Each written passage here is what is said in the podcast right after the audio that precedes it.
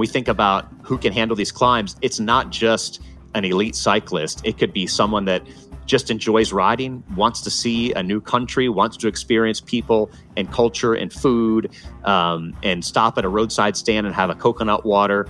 You know, all of those things. If if you want to embrace adventure and you want to see a new country on two wheels and you have a good attitude and the right gearing, there's the the sky is the limit you have to face your fear on it. Like it is very steep. There's parts of it that are 30% grade. Like and people don't believe us, but it legit is. And so like I had the first experience of like you like when you're a race, you go for an extra gear. And like if you don't have it, like, okay, it'll just go like a little bit slower and maybe you don't get the place you want. But here, like if you literally don't have any more energy to draw from, like you're gonna fall over on your bike. Like that was my experience. And so like being in a situation where I had to dig that deep and I found more energy than I ever knew that I had before was life changing because now I can access it anytime I want. Like I know where it is because I was forced in that situation that no race has ever put me in to find it. And now on the race course, I'm like, oh, I can dig. I I know how far I can go. Like I've been in the well before, all because of this one day on Sacramento. Like so people can be scared. Like I totally get it. It is scary, but like if you're to sit on the sideline and never like approach that fear, you're never to find what's inside of you.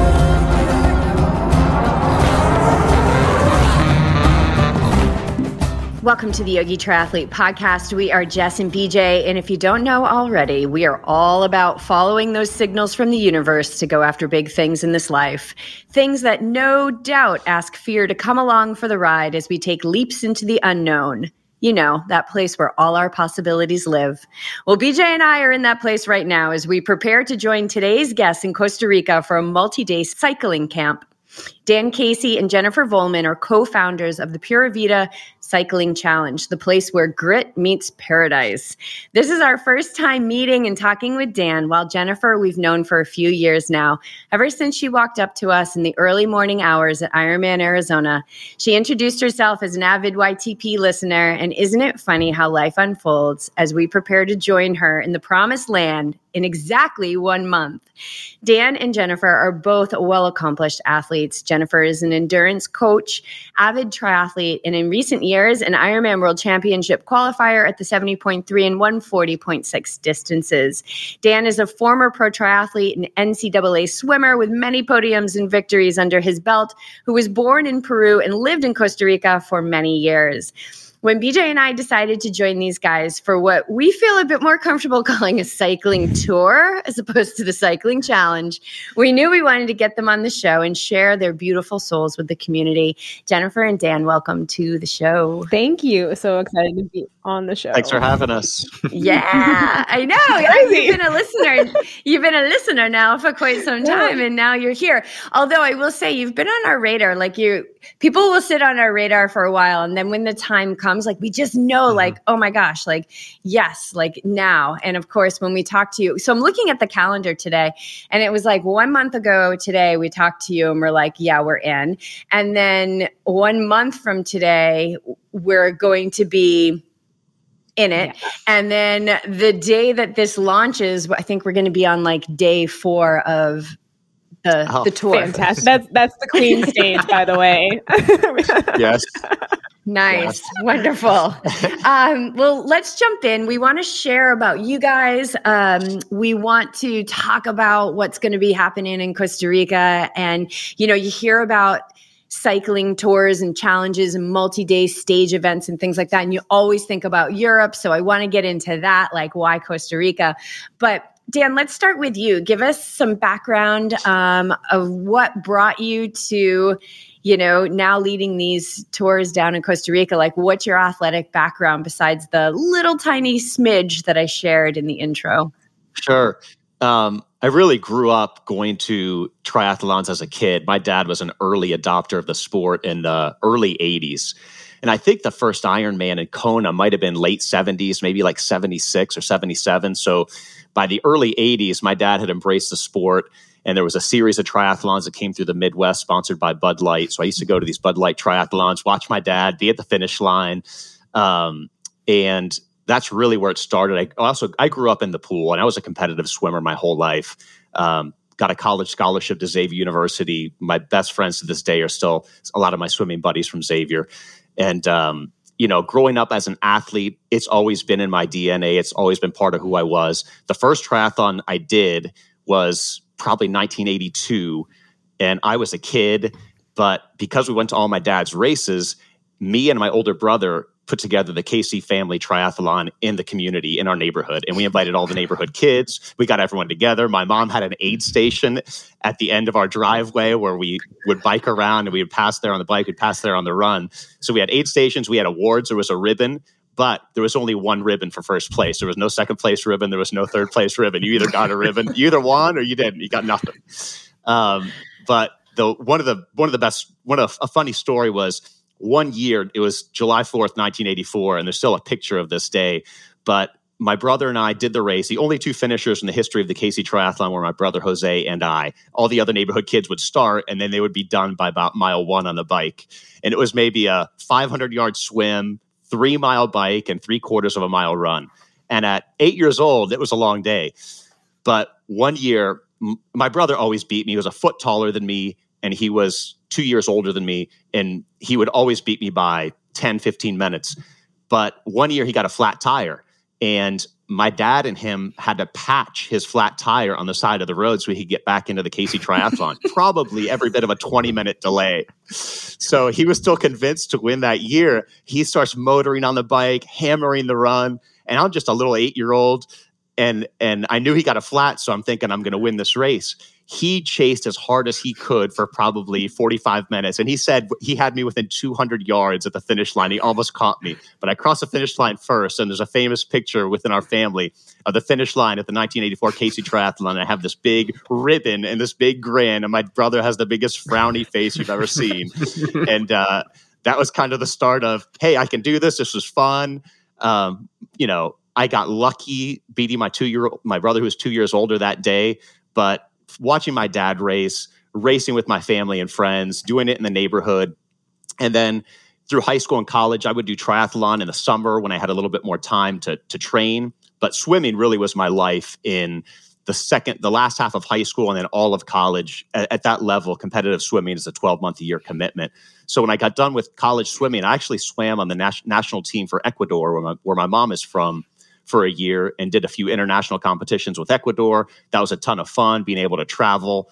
Very similar to the Pura Vida Cycling Challenge. It was travel to an event, get there early, uh, eat where the locals eat, train at the pool. Where we're going to compete, bond with teammates, and, and that was quite the international athletic experience as well.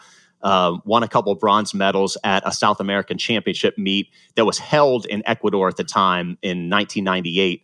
Um, and then when my swimming career was, career was over, I just wanted to get back into triathlon, which I did as a kid and did a little bit as a teenager.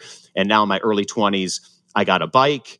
I was committed to it and I just started training hard. I had a full time corporate job at the time, but I just trained hard and um, had some success, worked my way up, and was able to win some local races, uh, win some regional races and just had a, a, ton of fun competing at a high level of the sport where I raced as a pro in 2004 and 2005, did Chicago, eh, the Accenture race at the time. I think 2001, I was the overall amateur champion. And I think there was, I think there was, they called it the world's biggest triathlon, maybe 7,000 athletes. So amateur champ in a, in a race like that was, was a thrill. Um, did the escape from Alcatraz many years, did some world championship races, one in uh, Mexico, another one in Hawaii and just kind of at the time olympic distance racing was a pretty big deal. There was prize money there was purses there was international names uh, the Tim DeBooms of the world Chris McCormicks of the world. Going up against these guys was just it was a thrill just being on the same stage and racing at, at that level was was really really awesome. Um, so really through my 20s i was a very um, committed and dedicated olympic distance triathlete and then I had a few things at the end of my 20s, just personal events. I lost one of my best friends, who was one of my best swimming buddies, in a tragic car accident. I lost another friend, a friend to Hodgkin's disease. Um, another friend of mine passed away in Afghanistan serving. And this all happened before I was 30, and it really kind of reset priorities as far as, you know, there's corporate responsibilities and there's day to day grind. But at some point, you got to just take life in and you have to appreciate every day.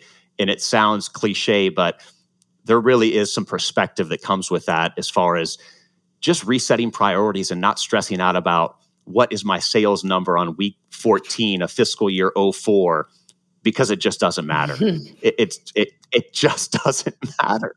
I mean, yes, it's important to make a living, and yes, it's important to be successful, but stress can be a little bit of a choice, and I just try to let it go, and I just try to embrace, and that's why the bike for me is is spiritual, and it's a release, and it's just kind of a mental recharge and a physical recharge, both.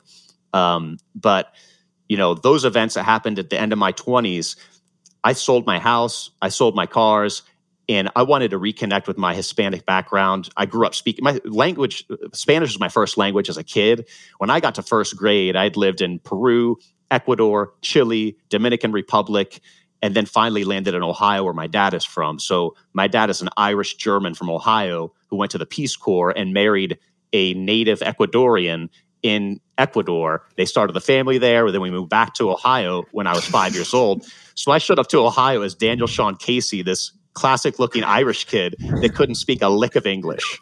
I needed tutors. I had an accent. My cousins in Ohio would make fun of me. Um, so it took me some time to adapt to language, reading, and writing. You know, first and second grade, I had help and I needed that help. But when I got to my the end of my 20s and I was kind of ready to get back to that, I embraced what's the next step going to be? Is it going to be Ecuador? Is it going to be somewhere else? And I went to Costa Rica, kind of fell in love with the country. I, I wanted to go somewhere where there wasn't snow, where I could train all year, where I could um, just kind of embrace a culture that I grew up with and that I knew. So, Ecuador at the time, I have a ton of family there, and I have um, a lot of history and a lot of um, great things to say about Ecuador it just wasn't the greatest place from a from a safety standpoint, an economic standpoint at the time. This was 2005, 2006. It's gotten better in the last couple years, frankly.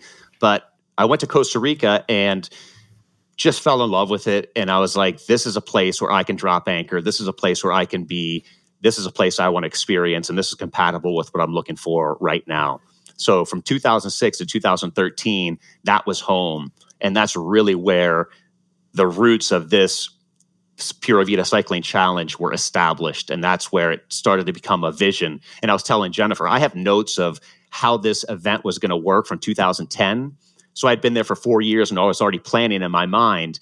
I have to be able to share some of these experiences that I'm having with friends or with others because this is way too fulfilling for me to not be able to take my candle and light someone else's candle and share that experience. So that's living in Costa Rica. And I was speaking the language, I was running a small business. It was phone calls in Spanish, it was presentations in Spanish. Um, it was riding with all of the local, a lot of the local teams, high level pros, aspiring amateurs, um, helping people in the pool. It's funny. I used to swim at this community pool that Jennifer has swam at. They used to call me Daniel Phelps because they thought I swam like Michael Phelps, and they don't have a, a huge history of swimming in Costa Rica. So I looked like I looked like I knew what I was doing, even though I wasn't.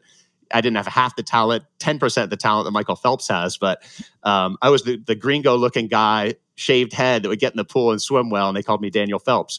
So I just embraced the local culture. I embraced the local people. I had a ton of fun down there. And I knew that there was some way to put together an experience, put together a tour, share this with others that maybe they'll get some some of the same fulfillment, connectivity from it that that this country gave to me. So it's really a way of giving back. And I know we'll get a little bit more into the tour itself, but there's a, a, a large component of giving back to this community that's a, a really important part of that of the Pura Vida Cycling Challenge. Yeah, I had the uh, the gift of going to Costa Rica for the first time last year, where I held a, a co-hosting a yoga retreat. So we were in Nosara, and it was pretty limited just because of what was going on in the world. They wanted us to stay on site, which is fine when you're doing yoga and you're meditating all day, and we're doing like you know develop uh, development workshops and things like that. Like we were, but there was this part of me that's like, man, I want to discover this country and I can say that it was like stepping onto that land and just and, and being and meditating like you know mm-hmm. twice a day every day it was the most high, like the highest vibrational experience I've had. Like that land was, I mean, you feel it, like you feel it under your feet. And Beej and I have talked about like, you know, have this vision. Maybe it's my vision that I've kind of put on him. Like usually is. it definitely is. I say yes though. I say yes a lot more. of like kind of living in like a jungle area. I just have this vision of this house kind of near a stream and it's in the jungle.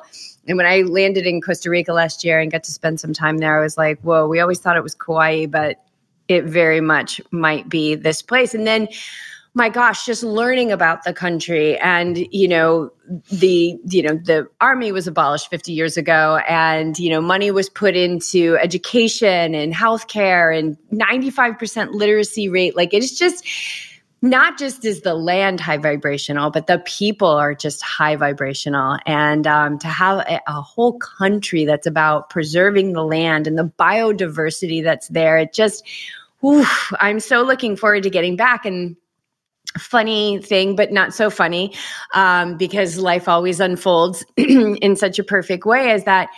Um, I had booked an extra week onto this year's retreat because I wanted to have an adventure and I didn't know what the adventure was going to be. And I like to just give the space and say, okay, universe, bring me the adventure. So that's, uh, we all know what the adventure is now. We'll be seeing you guys a month from today.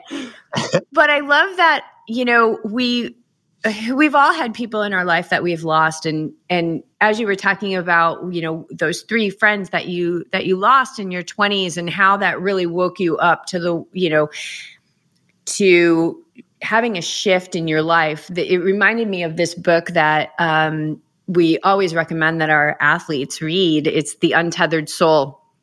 It's a really amazing book, but there's a whole chapter on like I think I want to say it's called like the gift of death and how when people transition from this earth, it gives us, the living, an opportunity to say, Am I living the life that I want? Am I happy living? Like, because when somebody close to us exits, it's an instant, you know, it's in an instant.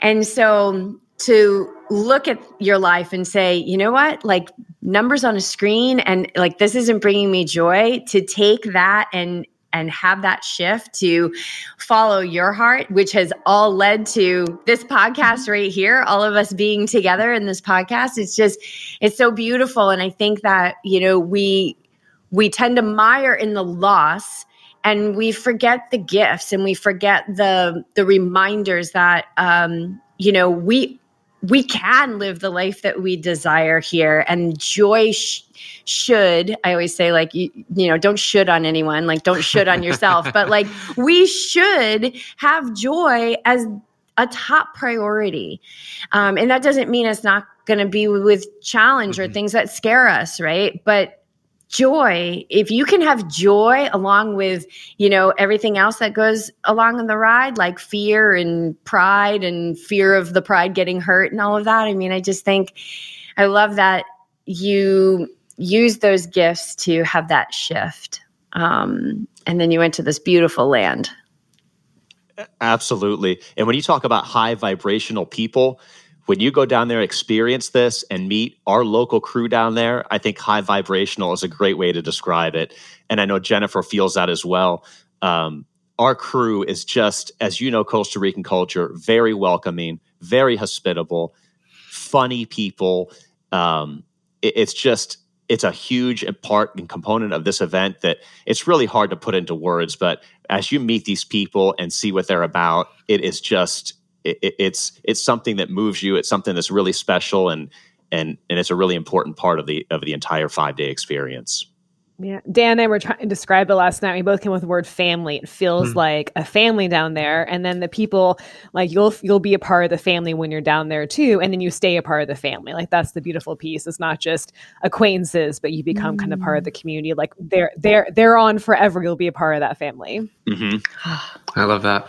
Yeah, I think that's when um, when we were doing our our tour uh, when we left New England and traveled across the country. We wanted to create community, and we had originally had this idea of like, oh, we're going to give speeches and we're going to you know talk about nutrition and what we're doing, and that never worked out. But it was like the the places we stayed in the campground and the couples and people that were near us that um, we had just random conversations that now we've stayed connected with and became that that that family. So I I, I love that we're always going to be connected. You know, after we after we do this tour and we'll have family um, expanding down into Costa Rica. It's beautiful. No doubt. Um, oh yeah, it, it, feels like coming home when I fly down there. That's what it feels like. like I'll tell you what's really special yeah. too is part of this family are even non-athletes. Mm-hmm. It's my friend Norman Flores who mm-hmm. runs a Colombian restaurant and a Tex-Mex restaurant down there.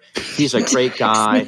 he's got a he's a character. No, he is. He's got the best food in town, and he caters our lunches. And he's there early and he's chatting with the people and you know, he's one of these guys that's an integral part of what the experience is. Um, you know, there's wives and girlfriends that are very supportive. There's Mauricio and Maureen who who run our support vehicle. Um, there are a lot of behind the scenes people in this event that make it special who are extremely mm. colorful, extremely welcoming, and really a part of that family that are that are unforgettable. Mm. They're just they're they're salt of the earth people. I can't wait. Can't wait to get down there. um, Patience, right? Patience attains right. the goal. uh, Jennifer, um, why don't you share your background a little bit about where, uh, how, what brought you here to this, uh, to this podcast? yeah, yes, I have like zero background in sports up until my 30s. Um, I'm not very fast and I can't catch anything, so that eliminates like the majority of high school sports. um, and so I've always like run trails in my backyard. I'm, I'm from Phoenix um, and have like stayed in shape. Like you know, I d- I also had a slider, I had and like the step machine, and like I had all those things, right? And uh, I eventually started doing CrossFit, and through CrossFit was the first time somebody considered me an athlete. And I was like, oh, am I an athlete? I didn't think that was part of like who I was, but it sounds like I feel like I am. I just don't know how.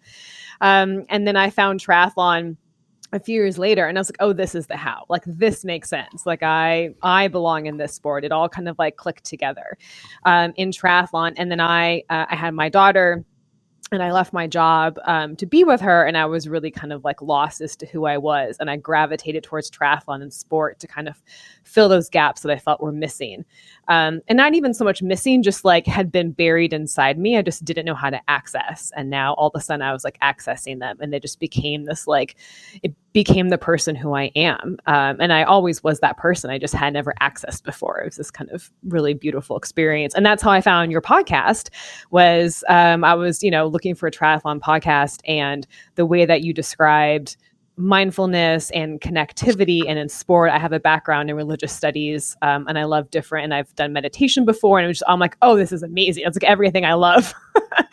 In a podcast and i can bring i didn't realize i could bring all that into sport. I was like oh i can bring all this into sport. This is beautiful. I had no idea i could bring all these different like lessons i had learned through my life.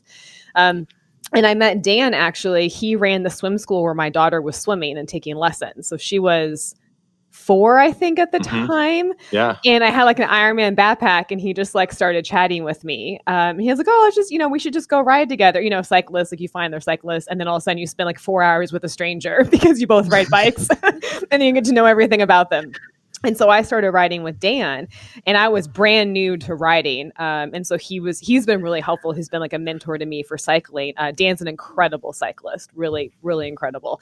Um, so I've been blessed to have him kind of show me how to become a better cyclist and. Um, through the years become a better athlete. So that's my athletic background. Um, and one, I don't even know when we started talking about this, Dan. It was probably 2009, 2015? Yeah, 2000. It was pre pandemic for sure. And I just want to back up a hair because one thing Jennifer sells herself short on a little bit is she's a fantastic student. She's one of these people where if you tell her to do something once, she's got it.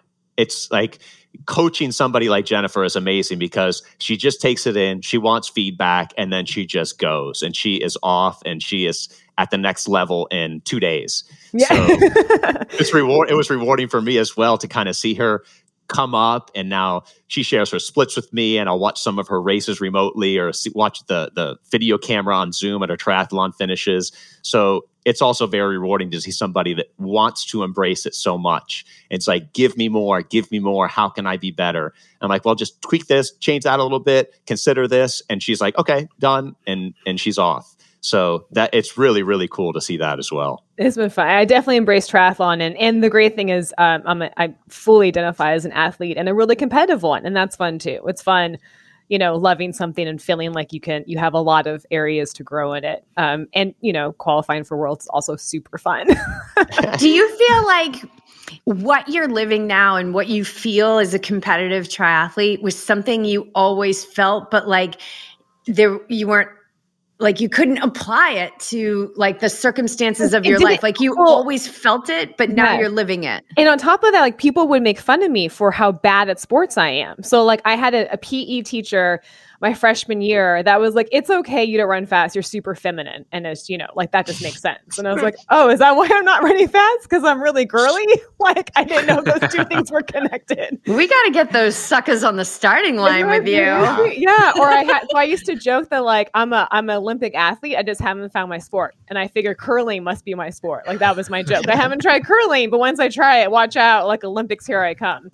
And so that was a joke I had for a long time. And then I did my first sprint triathlon triathlon and I think I trained on like a spin bike and like the treadmill, and I was still doing CrossFit, and I got second in my age group. I was like, oh, oh, maybe this has been true the whole time. I just really didn't know my sport, and now I found my sport. Um, and then I then I just kind of like took off. I had took off with it, and you know, a couple years later, here we are. Well, you found your you found your thing. I think I think a lot of people are in circumstances like that where they don't know exactly what they want, and so they stop and they just accept maybe what the coach says, and they're like, okay, well, you know, this is this is the sentence I've been, you know, this is the life I have to live. But instead, you got to keep going to find that thing, and it may take you 20, 30, 40, 50 years. Um, yeah and and backtrack to Dan's like may, story, like maybe we need experiences in our life that that sort of shock the system to say, okay, we gotta we gotta speed this up a little bit and find out what it is that's bringing us joy, and then we need to do a hell of a lot of it. Like we need to immerse ourselves in it and really and really embrace that. So it sounds like you just kept looking for that thing that uh, it was always it was like a tapping, like just a little tap, like every mm. once in a while, like just a little like kind of gnawing tap that just doesn't stop. Like this isn't quite right. There's something more. Like you should do deeper. And you're like, yeah, okay, but I got to like I got to do my career. Yeah, okay, but like, I'm gonna have a kid. Yeah, okay. And then eventually, like it just gets so loud. You're like, okay, like I can no longer tolerate the tapping. Like I can no longer tolerate what's happening. And like I've got to just pay attention to it and then see where it takes me. As far as Jennifer and I the the Pura Vida Cycling Challenge was kind of running itself for the better part of six or seven years, where I was going down, experiencing as my own as what would be a business owner and a passenger, and starting to piece together how will this work. I would invite friends down with me. I'd get feedback. Is this viable? What did you think? And one of my friends that came down, Don, he was like it touched him spiritually, like it touched me, and and conversations with him where this is fantastic. I can't be involved, but there's something here. And then, uh, you know, I'm continuing to go down. I'm, con- I'm continuing to reconnect with my friends, have these experiences. And then I reach out to Jennifer and she came along as a passenger as like, just experience it as um, just take everything in. Don't, you don't have to think about it um, from a high level strategic standpoint. Just enjoy it. Take in the sights and sounds. Take in the routes. Um, chat with the people after and we did that for I think we rode like nine days or maybe eight out of nine days. We but we eight days. I was like, Dan, can't do eight days. we rode eight days, and uh, then we came back and we kind of downloaded it, and she's like, "This is incredible. Let's figure out how do we do this." How do we market it? How do we organize it? What are the stages? What are the days? So I just kind of took her on my greatest hits list of routes for eight days and she got to meet some of the people. She got to see a lot of the country and that's when we started kind of formalizing this as a, an official event. But it has been an unofficial event for me for the better part of almost nine years now since 2013 um, just going back, reconnecting with my friends, and, and just building this from there. And, and Jennifer has been instrumental in, in formalizing this tour. Yeah. Well, it was so easy to say yes because if you hear Dan talk about, he's so passionate about Costa Rica and his experiences and what it's like to cycle there. And I did, I think it was on a ride, and he's like, "Do you want to come?" And there wasn't like a hesitation. I was like, "Obviously, I want to come and experience this. Like, who doesn't want to go ride a bike in Costa Rica? This sounds amazing." Um, and so I think, yeah, and a couple months later, we were in there, and this was the middle of the pandemic. We just we just did anyhow. Um, yeah, I was going to ask you that. So, what year was it that you went down to do this eight day? Which thank thank God it's, not five, eight days. right? It's five, five days. Eight days is a lot. I have. To, I was pretty like I was. like I don't know if this is. So we we decided to go. I think maybe it was like October 2020, and then January 2021. So it was that January. We just so it was in the midst of you know before vaccinations, um, just kind of in the midst of, and we just and we wore a mask. We you know brought the bikes down. We were Uh huh. yeah we just it was we just you know we just we just lived our life. We just felt inspired to go and we didn't want anything to hold it back. We just wanted to experience it. I just wanted to be there. And i don't speak a lick of spanish. I speak zero spanish. Um, and so just you know if people are wondering about that like i feel fully immersed in the community without speaking the language. Like it just it's a different level of immersion. Um, it's a different level of like communing with people that like language barrier doesn't really make much of a difference um, you don't get all the jokes, but besides that, like Because they're all about you. yeah, it doesn't, yeah. it doesn't make it doesn't make yeah. So it's just it was just I was as inspired as Dan's you know friend Don was, and I I have traveled in many many places. I've lived in Africa before. I've traveled across um, Asia, Africa, Central America, and there's something so special about Costa Rica that I've never experienced anywhere else um, that it just like it just gets in your soul. Like I don't know how else to describe it, but yeah, it's like the land and the people and the energy are just like this is amazing. And then to do something I love to be on a bike on top of it, it's just like a next level experience. Um, and so we were down there for the eight days. I was exhausted and suggested five days, but besides that, I was like, we got to do this. so we pared down over the eight days. We said, okay, these are the five best ones. These are the five, five we can package as an event, as a challenge. And Jennifer, it's easy. It's, it's to have that conversation with Jennifer after, right after she experienced it. She's like, okay, yeah, this will be day one. Let's make this day four. Let's make this day three. And so we kind of just sort of putting together the whole event and packaging it up. And because she had seen it and she had lived it, she's like, this is how this is how we can build it out. So that was extremely, extremely helpful.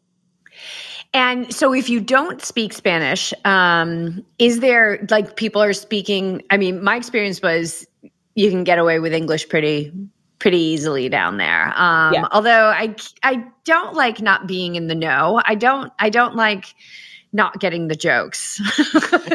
well, there, you But- just, so there's enough like of, of the crew we ride with. So every ride we ride with local cyclists. We're, it's never just a bunch of green groves out riding by ourselves. It's always with a crew of local cyclists. We were basically become like become we are like embedded in this already existing crew of like anywhere from like weekend warriors up to like pro cyclists. Like it's a huge group. It's this whole community that we're a part of, and there's enough people in that that will like you can always ask. There's a couple of people that speak like perfect English, uh, um, and there are some people who speak less. So it's enough of like communication that you can you can figure it out, or somebody will come in and help you with it. yeah, yeah.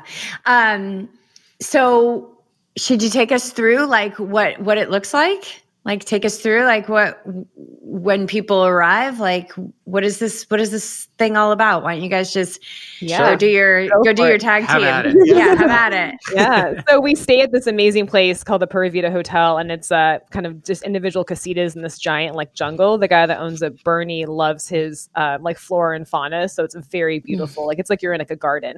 Um, It's and- Bernie and Bernie and Nee. Bernie and yeah, and Yeah. so and they're and they have two German Shepherd dogs that are my favorite dogs. They want to play fetch all the all the Uh-huh. time. I love these dogs. I, the other time I went out and my one them was like on my bed waiting to play fetch with me. they're fantastic. So and then from there we all of our rides start and we meet up with the local crew.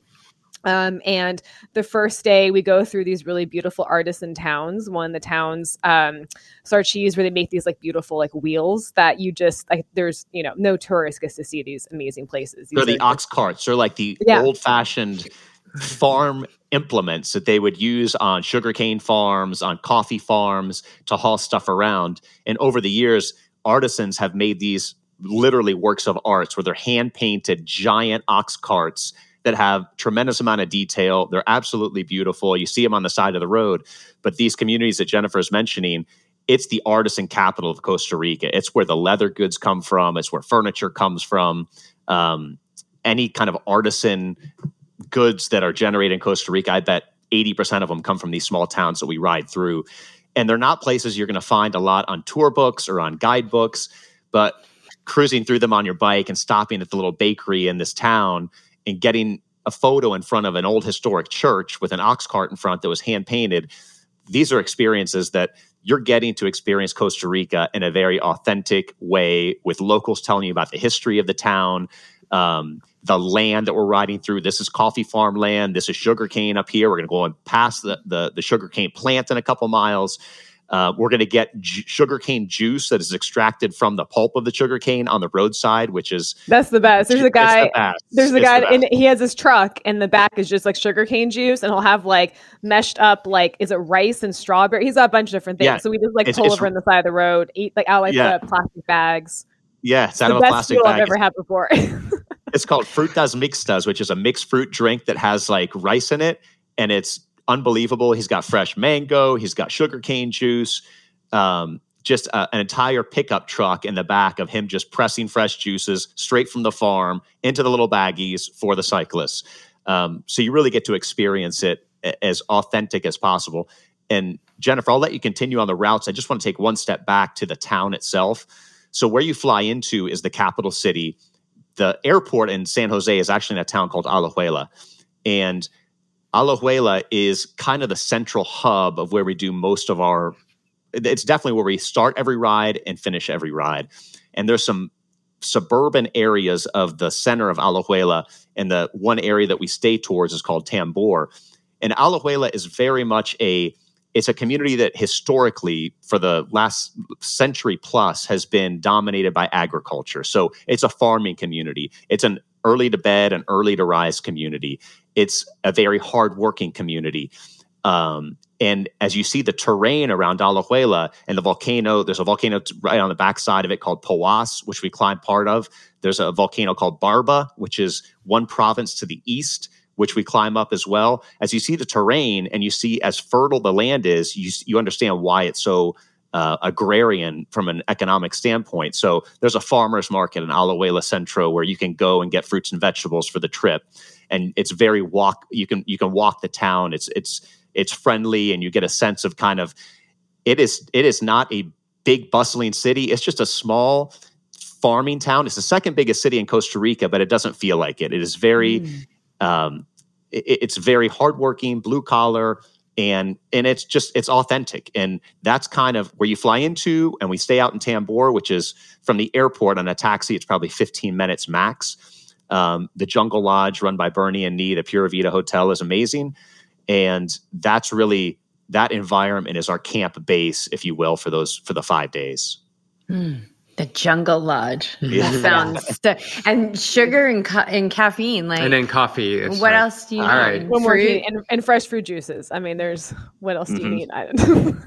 But there's more. Uh, And Jennifer, you want to expand a little bit on the the days and the stages and kind of how they play out. So the first day is a great opener. So we kind of climb through these towns and then we head up this very, it's a beautiful road, very few cars. It's kind of winds through the rainforest and it gives you the first taste of kind of what the climbs are like. So in Costa Rica, they tend to build roads straight up because there's no snow. And so, and they, for whatever reason, dislike switchbacks. I don't know, but they just kind of just go straight up.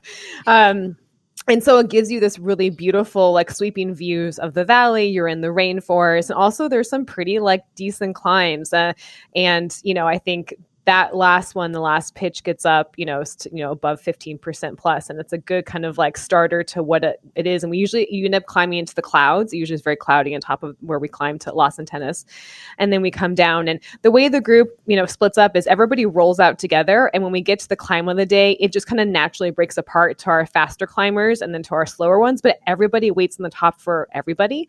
Um, and we have a SAG card that's kind of leapfrogging everybody so you can put jackets in there extra food. We have all the drinks so you don't have to bring a lot with you um, we always have support along the way and then everybody waits at the top for everybody we take a photo we all kind of cheer each other on and then we descend down together and then head back down um, into town so that's kind of true of every day. There's kind of like a major climb of the day, and we all get there together, and then we kind of break apart as people want to climb at their own speed. Um, and but then we always wait for everybody at the top. Um, and a lot of times, our stronger riders will go back down and cheer everybody as they come up the tougher part, which is really beautiful. And yeah, no so one's never- ever by themselves. you're never so by always have yourself. guides. So Yeah. like I'll be at the back, or I'll be in the middle, or we'll have one of our guides, Abel or Pocho or Douglas. One of these guys is going to be. We're organized where we've always got coverage on every part of the pack. So you're never solo. You've always got some support there. You've always got someone to make sure um, you're turning right or you're turning left or you're on the right path. Um, so it's fully supported from both uh, mechanical standpoint with our support vehicle and with the food and drinks we have in there, but also just people. Our people are supporting the Peloton as needed and and and dedicated to do to do that type of work. Yeah, it's really it's it's a really really supportive group. Everybody's really there for the experience too, and are, are happy just to kind of be along and join like the beautiful cycling as well. Um, and the first day is a special day because we head back to the bunker. So the bunker is the home of this uh, man Joel, and, and Dan can go into more detail about him. He's a really special, just a really special soul. Um, but that's like the community hub for the crew, and we every year we bring donations in. So every cyclist we ask to bring donations. Dan and I get a lot of donated from the local bike shops and we um, have donations and that day we distribute the donations so dan if you want to talk more about Joel and absolutely kind of background Joel is this incredible spiritual being who was a pro cyclist in the late 80s in Costa Rica. He still looks like it. He's probably He's so strong.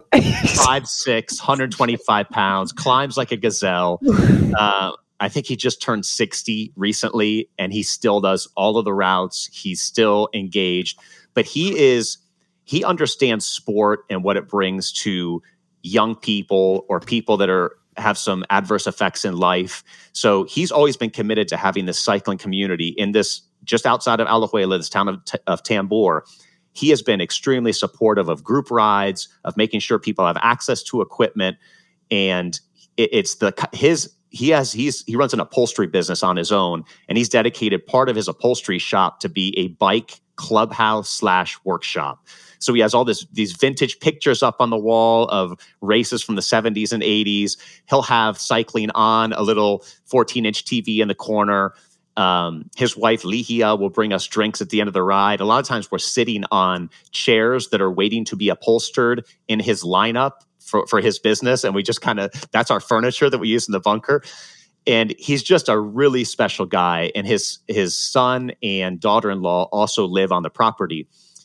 And Joel, as the organizer of these group rides and kind of the, the leader in the cycling community in Tambor, um, and I'll backtrack a little bit. When I left Costa Rica in 2013, I knew the guys that I rode with needed stuff. And I mean biking gear. They are one um, you know one bad derailleur away from not being able to ride one broken chain one broken spoke and they're they're out of the they're out of business when it comes to biking biking for a while. So i would get requests hey dan next time you come can you bring me a rear derailleur? Can you bring me a rim? Um, one of my friends sent me a picture of his rim. It was a carbon rim that was literally cracked the entire whatever was 40 millimeter rim cracked right down the middle and he's still riding on it. He's like i either ride on this cracked rim or i don't get to ride. Exactly. So there's a need there and when i'm riding here in the states there's a, a group that i rode with the bruce brothers so i just put a, a, message out there. I said hey listen i'm going to costa rica. If anyone has used gear that they would otherwise throw away i'll take it and uh, would take it down to my friends. And the first year the contributions I got were out of this world. I had like four giant totes of gear, just stacks of jerseys, stacks of bibs, handlebars, seats, components, lights, GPS computers. And it was just the uh, just from one group of probably 30 guys and gals, I got all this stuff. I'm like, this is amazing. So I kept doing that for a few years and and bringing this stuff back i just it was checkable luggage so i would just have four extra bags on united or on american or whatever and um, this group would also contribute to, to extra baggage fees. You can't really ship this stuff down it's got to go through customs it's a it's just more of a pain um, so i it just goes on the airplane with me we bring it down and then it gets distributed amongst this crew of riders and not only riders that we ride with but folks that use bikes for commuting to and from work. In these developing countries, a bike is a very important part of day to day life. So, if you imagine you've got a five mile commute on your bike and you just busted your chain and you don't you, you can't get access to it and all of a sudden you're trying to get a bus or trying to pay for a taxi or trying to make other uh, arrangements for transportation becomes really really challenging so it, it, uh, keeping riders that want to ride on the road and people using bikes as a as a way to commute to and from work on the road as well was was really really rewarding and it was very well received. So it, it, it, when we get down there for the pura vida cycling challenge we come with all this gear. Sometimes it's more than we can even handle as checkable luggage. So on the last trip i had to leave a bag behind that i'll take on this coming trip just because the don- the amount of donations we got was was huge. So we're going to work through logistics and figure out the best way to do it but all of this gear goes to Joel's bunker and then after the end of that first day's ride we have it all organized. Um, Joel talks about how appreciative he is, how much gratitude they have for um, for our ability to to to keep them on the road and and to contribute to the cycling community in, in Alajuela and in Tambor. And the guys that get this, I mean, the the need is so great that they'll be changing a saddle on the spot. They'll be putting a rear derailleur on like right away to get their bike back on the road. Um, so everyone is mechanically inclined enough because they have to work on their bikes quite a bit more than we do just again because of maybe lack of access to a bike shop and they have their own little bike bunker slash bike shop right there so they're doing the work right there i'll send pictures to friends that send saddles or send bars it's like they're already in use or a wheel set already in use one of my friends uh, a year or so ago donated an entire bike that had very little use maybe a couple hundred miles on it so we put it in a box brought it down there and one of the guys down there, Minor, he had just crashed his bike, was off the bike for a month, and now he gets this new bike that was donated. And he's like in tears. He can't believe it. We have a video of him receiving it. And just a real special moment and the ability to make that kind of contribution to somebody that wants to be involved in the sport. And frankly, what the sport gives a guy like Minor is so important from a spiritual developmental standpoint, physical, mental, all of that, that the ability to to to reach out and give back uh, in a small way to a group and a country that has given Jennifer and I so much over the years, it's just a really important component of what the Pura Vida Cycling Challenge stands for, and um, it's very re- rewarding on that first day to just be able to see the difference that that this type of um, commitment makes. Oh, that's so awesome. I mean, we're, I know, I mean, we've got a team of 50 athletes, so we'll put out a call to them. Mm-hmm. Um, yeah. You know, I just, we're, we're pretty minimal. We're pretty minimal. Now. I'm thinking, do I have an extra pair of tires? I know, but I like, I, most people have like, you know, yeah cranks or you know like oh Pedals i went to compact or, cranks right. so i've got these cranks. Or even like a chain like let me put in a chain on before a race and you just toss the other chain or they give the bike shop and they you would imagine the stuff that's in bike shops. People switching out handlebars that stays in the bike shop like it's unbelievable totally. the amount of gear that is has lots of use left in it that's just discarded because you want a new you know we want something new or better or whatever it is for whatever race is happening. Right. And right. we, and we, we have use for all of that what? The wrench house. Yeah, yeah, yeah. Yeah, I was thinking our mechanic. Too. Yeah. So we'll uh yeah, we'll put the call out and like I said, by the time this launches, we'll already be down there with the goods. So uh that's so exciting. Okay. Um let's hear more about the the days and and the riding as we're, yeah. you know, starting so we to always, we we always end with a giant meal from Norm, which we already talked about. Norm, our great friend who like caters all the food, and so we all kind of hang out and have a really kind of communal, uh, massive amount. It's a massive amount of food. and the, the, the, we we go with we build a menu out, and it's the greatest hits that I know local cuisine. So we'll do arroz con pollo, which is a chicken and rice dish. We'll do casado with pescado, which is like a traditional um, uh, lunch plate with fish and veggies and salad. Um, we do breakfast. We'll do we'll do gallo pinto, which is which translates to painted rooster, but it's also plantains, rice and beans, eggs, cheese. Uh, typically, like fresh fruit, papayas, pineapple, mm-hmm. a smoothie, mm-hmm. fresh coffee so. It's all made to order. So we, you know, we get all the requests from athletes and then we just have our, you know, everybody makes whatever food sounds good, whatever local they get the farmer's market and put together. So it's just amazing, like fresh fruit um, and yeah. food all the time. It's like some of the, when we ride through some of this, some of these areas, I'm like, hey, this farm grows uh, chayote and chayote is in the squash family and it's it's it's big in Costa Rica. So I tell Norman, hey, prepare us a, a, a chayote appetizer, which is a very tasty squash that you can kind of make as French fries and just eat as finger food. It's delicious.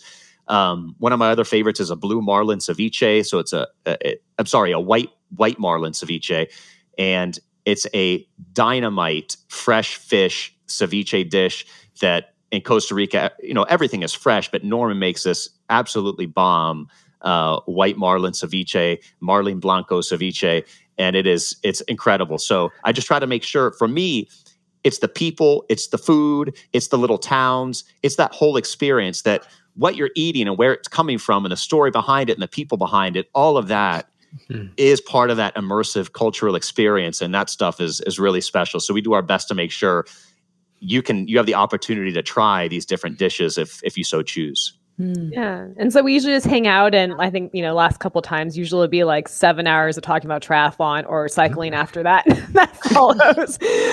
or people go and they have their own private space to do whatever they want to do. And they go see the volcano. There's lots of like very close things you can do if you want to take tours of like the local area. You have the afternoons free. So our rides are usually done around like one o'clock. Um, for the most part. Um, the second day is our longest day. It's roughly 90 miles and like 10,000 feet of climbing. It's a pretty, like, it's a pretty monster day. Jess's face. That's gonna be my first day. Yeah, it's a good. It's a good. I'm coming. I'm coming a day late. I'm coming a day late. Um, okay, we'll see. I've never. We'll see. It's, it's, uh, where all my possibilities live. Exactly. In, um, it's it's oh. beautiful. You actually you we go up on these mountains. You actually see the coast, and so it's interesting. You start very jungly where the city is, and then you end up kind of on a drier side, and you kind of roll back in through, and then climb up and over these mountains. Um, we call and to it. be clear, there's a stop at mile 50. There's a stop for breakfast. For 45 minutes. We eat, uh, recharge, stretch out because and I've told Jennifer, I'm like, this ride doesn't even begin until after breakfast. Yeah, like, it's a pretty, it's my favorite of that day. As like an Ironman athlete, it's great because the hard stuff's at mile 60, and I'm like, oh, this is great, let's go. like, I'm, I'm, warmed up, and now I can like execute the the ride. So it's uh-huh. um, yeah, so we all meet up there, and then we do this called the Aguacate climb, the at the avocado climb. Is this uh, know, 10, 11 miles? Mm-hmm. Um, beautiful uh, views beautiful. up like the side of a mountain kind of on a on the edge of a cliff where you can just you want to stop for pictures every 200 yards because there's incredible. just another vista view. There's another mm-hmm. vista view, and it's just it's beautiful. And these um, roads are in great condition too. So um, almost hmm. all of them are like in, in really good condition. There's a few, you know, some of them have little some rough pops, but if you ever like uh, have ever, I'm in Tucson right now. So if you ever ran in Tucson, it's way better than Tucson for some of the rough roads. So it's, it's beautiful. It's a great places to stop. So that's our longest day. We start really early that morning. So we're not out too late in the afternoon. Um, and then the third day, I think is maybe my favorite descent. We have this really beautiful, we go through the little towns again and it's kind of like a stair stepper climb. And then we descend and you can overview the whole valley overlooking San Jose. And it's just these, it's like the mm. perfect and like turns where you don't, it's not super technical, but you can get some speed and like really just like have fun going in and out of this descent and kind of get in a, it's a good place to get into flow. Like you just kind of like weave in and out and see these like beautiful towns and views as you wind down back to our favorite um, bakery, which is the highlight for me that day is this amazing bakery we stop at. Um, but this beautiful church and then head back into town. And this climb on this third day, it's called Lourdes de, uh, Lourdes de Naranjo. And Lourdes is this little town that until recently was only accessible via dirt road. And one of my friends, who's one of our guides, Abel, he works for the fuel distribution company. And one of the truck drivers told Abel, he said, Hey, they just paved the road up to Lourdes. You should, and he knew he was a rider. So he said, You should go ride it and see what you think because I think it's an incredible climb. So Abel goes out there and rides it. And a week later, he tells me, he's like, I got to take you out here. You're going to love this ride. This was probably 2015, maybe when I was down there, um, just visiting and, and riding with the crew. He's like, I'm taking you there. It was, I think it was a weekday morning. So I rode up there with him and it was so spectacular. The views were amazing. The road is brand new. And like Jennifer said, it's just a stair step. It kicks you hard and then it's got a flat and then it kicks you hard again, and then it's got another little flat. And if you take advantage of the flats, you can recover enough that on these little punchers up, and I call it a puncher, um, but it's going to be something where you're going to need a big, a significant climbing gear to get up it because they're probably a quarter mile long each, but they just hit you one after the other with some respite in between. The views are amazing. You're going through coffee farms. You get to the top, and it's dairy country at the top. As you gain altitude in Costa Rica, the cows and the dairies like to live in altitude. So as we climb, you kind of go from sugarcane where it's hotter, coffee as you get to a little bit of altitude, and as you get to the high altitude, you kind of get to dairy land. So at the top of this climb, you're going through the, the local dairies. um, where they're they're doing cheeses, they're doing uh, obviously milk and yogurt and and ice cream come out of these dairies. Uh, a lot of it goes to Dos Pinos, which is the the big conglom- dairy conglomerate down there. Um, but you get up into these bakeries, and as Jennifer said, the descent is just these long sweepers, nothing super tight, enough that you can see the views. If you race it, you're going to blow past some amazing views. So I always recommend that people take their time. Like you're going to go down this, and you need to appreciate that you're buzzing through coffee country now, kind of halfway down the climb, but look up and take a look at the vistas, mm. hit the brakes a little bit, and just take it in because they are views that you're just not going to get anywhere else, and it, it's it's really amazing.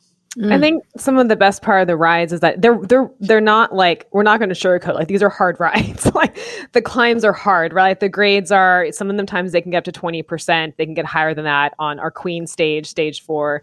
When the day that this this drops, we'll be doing the Queen stage, um, uh-huh. and so they're hard. And like I mean, if, if you're somebody who likes to race because you like a challenge, or you like to cycle because you like a challenge, like you will get that challenge. Um, but it's this great. Uh, because you're in such an amazing environment, like it can be physically challenging, but yet it's so beautiful that it kind of takes you in and out of this, like, oh my God, this is so hard. I can't believe I'm doing this. Like, oh my God, look how beautiful that view is. Like, it's this like kind of like amazing combination. And then you have somebody next to you, like breathing heavy too, and like you're in community with this person. So it's this like constant like flow of community, physically really challenging maybe you'll get some chatter you can't do it or it's too hard but then you'll see a view and you'll get knocked out of it. So it's this like really amazing experience kind of flow in and out of that i find is incredibly powerful and why i love the ride so much. Um, that you do get that phys- that if you're just riding on flats it's hard to get. Like you have to be in that physical moment of it being challenging. You don't know if you can go forward. You don't know how hard it is if you can do this. And then when you do it you're like oh my god i can't believe i just i can't believe i just rode that. That's amazing. I'm going to do it again tomorrow and then the next uh-huh. day and then the next day. So it's this it's this it provides this experience of challenge and beauty and community like all together like within like an instant. It's, I've it's never funny. anywhere else as we started it and you get people down there for the first time, it's like day one, they're like, oh, that was my favorite ride ever. And then after day two, they're like, oh, that was my favorite ride ever. And that's now my favorite. And then after day, it kind of just builds on it. It's like they've had their favorite ride ever for five days in a row, um, which is, it's very rewarding to hear that. Um, I know Jennifer has felt that. My friend Don, that went, went down with me for many years, has said the same thing. He's like, this is my new favorite climb. And he would say that every consecutive day. So there's, you know, each route has its own personality. Day four, we call the Queen stage. It, it just smacks you in the face. It's just a really. It, actually like some parts. Climb. I just you just have to laugh, laugh, at some parts because it's so steep. You're like, oh, it's hilarious. and, and Jennifer, was, Jennifer was talking a little bit about how the roads are built, and the guys down there asked me, they're like, "You don't have roads like this in the U.S." And I said, from a climate standpoint, we can't build roads like this in the US if we built it this grade straight up the side of a mountain, we have ice, we have snow. You know, you would have catastrophes of cars sliding down 20 degree grades uh, on a road that goes straight up a mountain. So, for safety, we build switchbacks that kind of wind up the side of a mountain. Where in Costa Rica, they just go straight up the, the, the face of the mountain. And as a cyclist, it's like I don't get these climbs anywhere else. I can get a switchback climb up in Flagstaff or in Tucson, or I, you know, I was just in California last week with with Jennifer riding through the the Santa Monica mountains there, and there's some beautiful switchback climbs and some some very challenging ones as well. But I, I tell the guys down there, I'm like, no, we don't have we don't have rides like to Sacramento Barva, um, 13k of this epic climb straight up the side of a volcano because because of our climate, we just can't build it that way. It would not be safe engineering. Um, but down there, they have these roads. And, and when I was living down there, riding down there, I'm just like, this is amazing. It's European esque um, with the Latin American flavor to it. So when Jen was talking about the first day, Las Antenas, it's this really, it's a narrow European style road that goes up into the rainforest, up into the jungle, but it's very low traffic. It's a well maintained road. It's a perfect day one, kind of a perfect introduction to this is your environment. These are the people. Um, of all the five days, it's it's probably the easiest climb, Jennifer. I don't know if you'd agree. Yeah, it is. Easiest yeah. relative. Um, I'm so glad I'm missing it. I'm so glad I'm missing it. Maybe somebody will love it so much that they'll want to do it on day two. um, but it does have that feel of it's tight, but it, for for cycling, it's just a beautiful path up the side of a mountain into the rainforest, mm. and the the climate changes at the top. We get clouds rolling in. Sometimes you get a little mist, and you know it does have that European European vibe to it. And I think the fourth day, Sacramento, which is there's I don't think there's a, cl- a, harder climb that I've ever done, and I would challenge anybody that comes with us to say I know a harder climb because I'd love to see it. Um, but the first time I rode Sacramento day four, I had I was in my early 30s, maybe even late 20s, and probably some of the best shape of my life. And I didn't know what was coming, so I would attack and go hard in one stretch, and I had to dismount my bike three times just to catch my breath because I I attacked, and then you come around a corner and it hits you again, which I didn't know, and I'm like, whoa. So the mountain got the best of me. The volcano got the best of me that first time. And then I saw it and I'm like, okay, I know how to do it now. I need to conserve. I need to be ready for certain parts. And so I coach the people that are down there. I'm like, this is what you're going to see. This is how you're going to feel, but know that this is what's coming afterwards. Make sure you have some gas in the tank at this point. So, you know, getting through that and making it to the top in and of itself is an amazing accomplishment. Mm-hmm. And what you need is a good attitude and the right gearing. And if you have those two things, you can make it. And we had uh, an athlete from Wisconsin that joined us last fall. She trained on the flats in Wisconsin for the entire summer. Uh, spent time on a trainer the, the the winter prior, and she was ready to go. She had a smile on her face. She embraced the culture, and she had the right gearing. I think she had a 36 cog uh, cassette on the back. I think she had 1136, and that 36 is a big gear for climbing. So she just spun her way up had a smile on her face on the top at the top and did fantastic. So uh, when we think about who can handle these climbs, it's not just an elite cyclist. It could be someone that just enjoys riding, wants to see a new country, wants to experience people and culture and food, um, and stop at a roadside stand and have a coconut water. You know, all of those things. If if you want to embrace adventure and you want to see a new country on two wheels and you have a good attitude and the right gearing, there's the the sky is the limit. Yeah. I think I'm going to be a good I think I'm going to be a good um, test subject for that for kind yeah. of the every the every woman type of rider. Um, and especially since the whole focus all winter has been on this like ultra marathon that I'm running so I hadn't really even been riding my bike until 1 month ago. And uh, and now I am. And uh, yeah, it's just amazing how you know you just kind of show up and uh, and we'll see how it goes. And I think that it's so important to always give yourself a shot. And I'm talking about those those people who are listening right now, going, "Oh, it sounded so good," until they started talking about how hard it is, and I could never do that.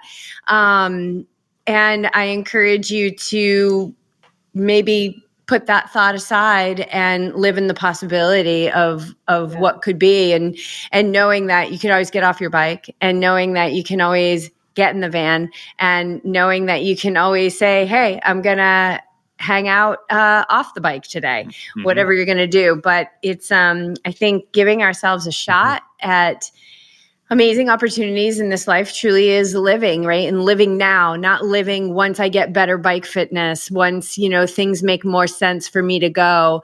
Um, live now because it, it's it's funny. Yeah. I love that attitude, Jess. And I've always had this philosophy that waiting is expensive. And it is. Mm. There's a mm. cost of waiting. There's opportunity cost. Um, you know, the, and again, we talked about things that happened in my life in my late 20s. Nothing is guaranteed. I want to enjoy today. I want to enjoy the opportunities that I have at this moment. I want to embrace opportunities that come my way. But waiting also has, you know, there's a cost to waiting.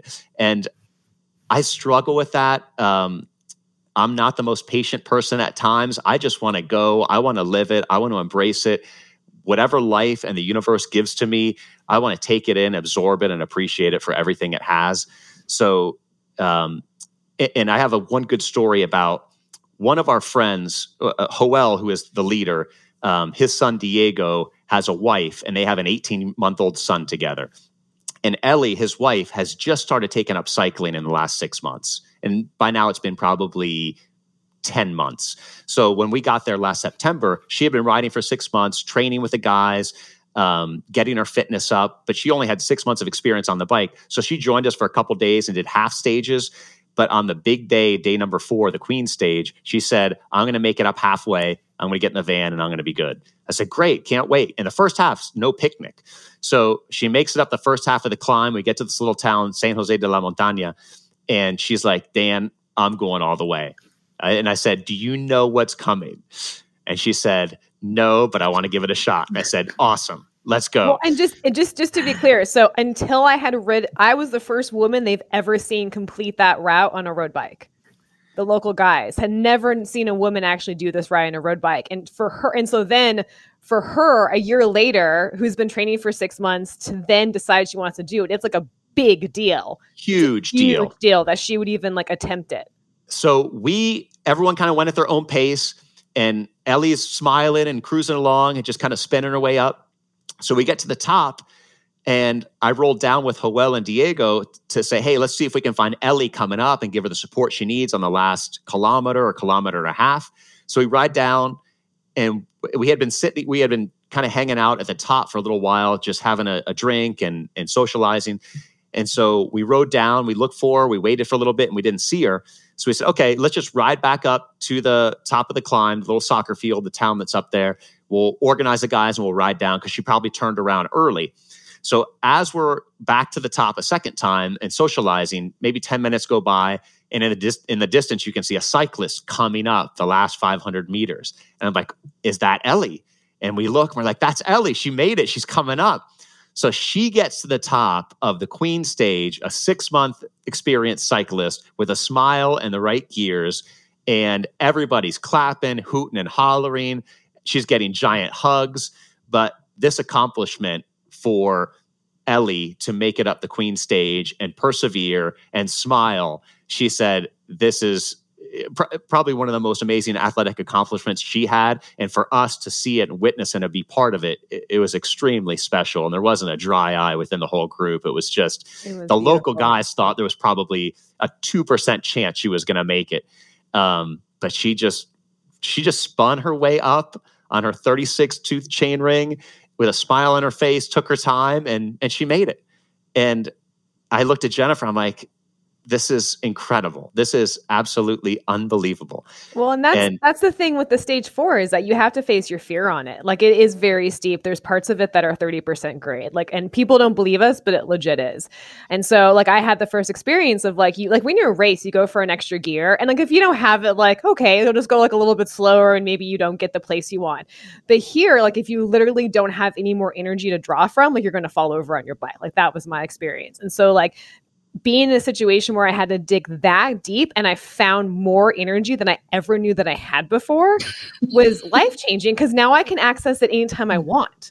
Like I know where it is because I was forced in that situation that no race has ever put me in to find it. And now on the race course, I'm like, oh, I can dig. I I know how far I can go. Like I've been in the well before, all because of this one day on Sacramento. Like so people can be scared. Like I totally get it. It is scary, but like if you're going to sit on the sideline and never like approach that fear, you're never going to find what's inside of you. And so I think what's great about this experience is that like you, if you want to, that's there for you in a supportive environment, in a beautiful place. When you get to the top, everybody's gonna be crying and cheering for you. Like it's, I can't think of a better experience to overcome fear. So Jess, when you get to the Get dairy ready to bar- cry, Just what you guys. think? You Get ready to cry. You've arrived. You We're have- going. We are going straight downstairs to count the gearing on my. I know. We're, we'll check out your cassette. Yeah, as soon as we as soon as we wrap this up, we're going straight downstairs. Make sure you All have right. a 30 a 36 cassette on the back. If you have 1136, you're going to be good. All right. All right. cool. Um, okay, so as we begin to wrap this uh, conversation up, we got to hear about day five. Let's go day five, and then um, And then wh- how can people sign up and wh- what are the dates? Yeah, what are they? So let's do five first. day five. Okay, so day five is never it's like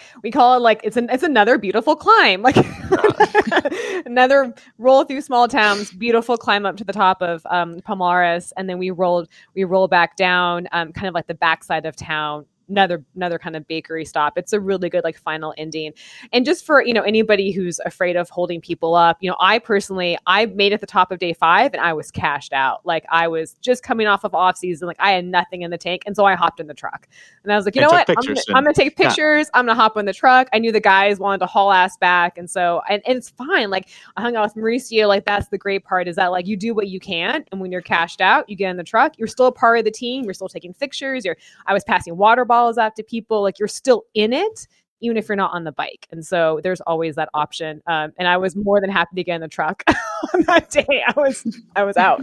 And day five is not as hard as day four but it's close because the, the but the climb at the bottom is super lush. You're like in this jungle landscape jungle canopy over you almost like a tunnel of jungle that you're riding through. And then you climb up this this really incredible mountain range to the top. There's a church at the top.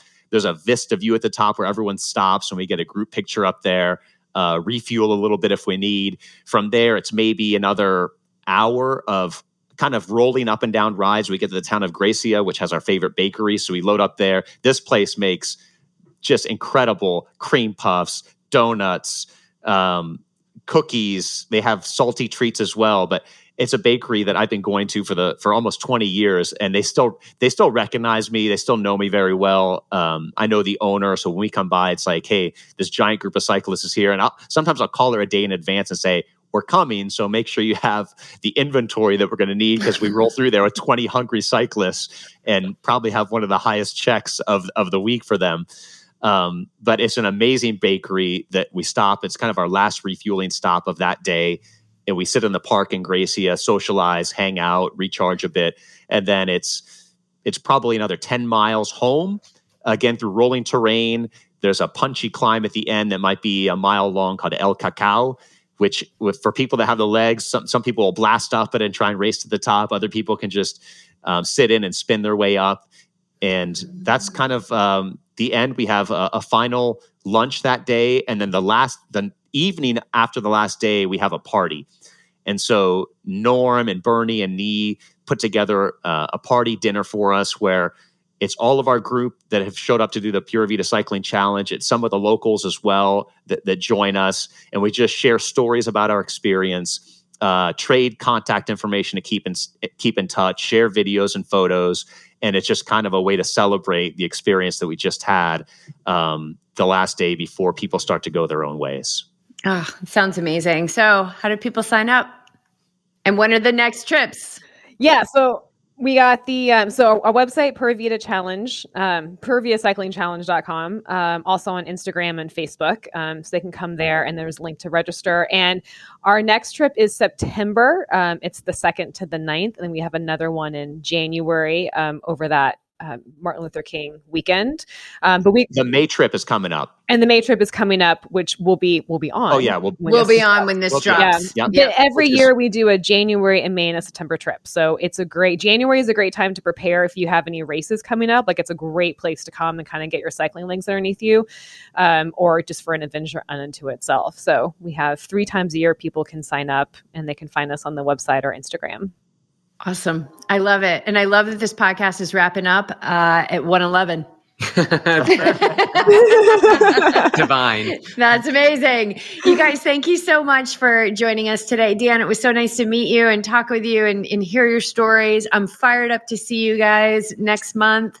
And um, yeah, what do you think, Beach? I think we're gonna do uh, some serious, some serious climbing, um, yeah. and some serious mind work, mental, mental uh, yeah. training. I think, um, especially. Yeah. Um, especially with Ironman World Championships the week before, uh, with 7,000 feet of, of elevation. it's a warm up. We'll be, make, we'll be warm. I was going to say, makes, warm up. if we just eat joke. all the food between Ironman St. George and like the first day of climb, we'll be fine. Just eat all yeah. the food. yeah, that's good. It's really awesome to hear you guys talk about it beforehand and then you get to experience and then we can talk about it afterwards. Um, it's really it's going to be really special for Jennifer and I to have both you guys down there to be right next to you riding through this beautiful country and experiencing everything that it has to offer. And you know, just looking really looking forward to having you guys down Yeah, there. you get to be part of our family. It's gonna That's be awesome. right.